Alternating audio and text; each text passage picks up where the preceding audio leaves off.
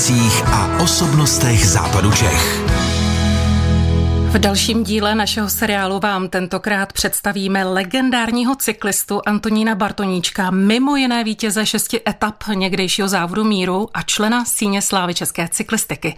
Do jeho plzeňské dílny se za ním vydal kolega Roman Stupka. Tak já tady eh, stojím už s panem Bartoníčkem eh, v jeho prodejně, roztáčíme tady jedno z kol, která jsou to vystavena. Mimochodem, pane Bartoníčku, vzpomínáte na svoje první kolo, které jste kdy dostal? My jsme měli takový, takový eh, jako kluci v ulici, jsme měli takový ty pánský kola a na těch jsme lítali po těch horách nebo po těch kopcích v Karlových Varech, kde jsem vlastně vyrůstal. Takže to bylo takový moje první kolo. Měl jsem dynamo, velký světlo a strašně jsem si toho vážil, že jsem mohl jezdit do Otovic, to bylo asi 4 kilometry večer ve tmě a svítit si tím světlem. Tak tam mě to docela chytilo. To bylo moje první jako kolo. A co se týče prvního závodního kola, nebo kola takového lepšího, na kterým jsem potom ve Slávii Karlovy Vary závodil, tak to byla taková ta F12 favorit. A vy jste se narodil v Karlových Varech a jak jsem tak eh, si pročítal ten váš životopis, tak jste eh, vyhrál jednu etapu závodu míru, která měla přímo dojezd v Karlových Varech eh, na stadionu. Ona to byla jedna z nejtvrdších etap, kterou jsem absolvoval, protože sněžilo, pršelo, zima ukrutná byla. No, přilítlo se do těch Karlových varů a ty Karlovy Vary byly úplně jiný, než eh, jsem je znal, protože silnice byly vymetený, nikde nic nebylo, my jsme nejezdili vpravo, jeli jsme vlevo. Prostě přilítlo se na stadion, vlítlo se do toho, do té do brány a já musím říct, že si to pamatuju jenom do té brány. Od té brány do cíle si to nepamatuju. Já si myslím, že tam bylo něco, co mě jako přeneslo, jako by řekl, v čase. Jo, protože já jsem se otočil 10 metrů před tou čárou a viděl jsem, že už mám takový náskok, že vyhraju. Já jsem tam výjížděl asi devátý a jestli ty, jestli ty lidi mi dodali energii, protože já když to vidím z toho záběru v té televizi, tak oni stojí a já přes ně zádu letím.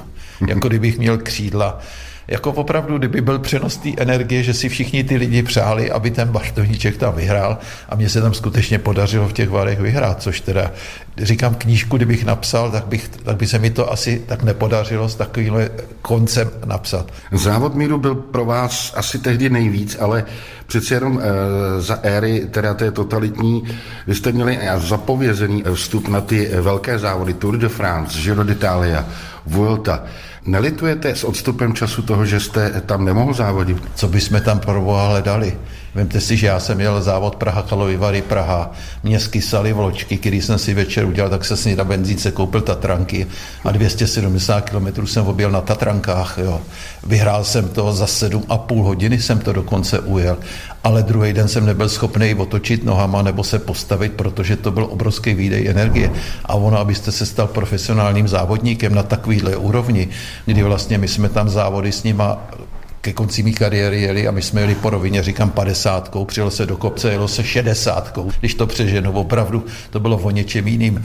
Tenkrát prostě jsme absolutně neměli žádnou šanci. No a co ten zasloužený důchod, pane Bartoníčku, jak si to užíváte? Ještě se dostane ke slovu kolo? Na kolo, vám řeknu pravdu, se moc nedostanu. Já jsem se dal na lední hokej a hrál jsem, hrál jsem pondělí s důchodcema, hraju za Třemošnou, za, za letce, letce plasy. Na kolo se moc nedostanu, protože strašně mi spadla taková ta trénovanost a hrozně mi vadilo, když jsem třeba jel tamhle přes Touškov a jela paní s nákupem a předjela mě. Takže to, ale to jako nechci, toho je prostě z člověka to strašně spadne a není schopný jako, a pro mě ten hokej je takový intenzivní. Na to kolo se samozřejmě taky podíváme, já mám chatu na Hracholuskách, když jedu na ryby, tak to mám nějakých 30 kilometrů, tak tam potom, když už je to lepší počasí, jedu, ale říkám, v současné době kolo je úplně stranou.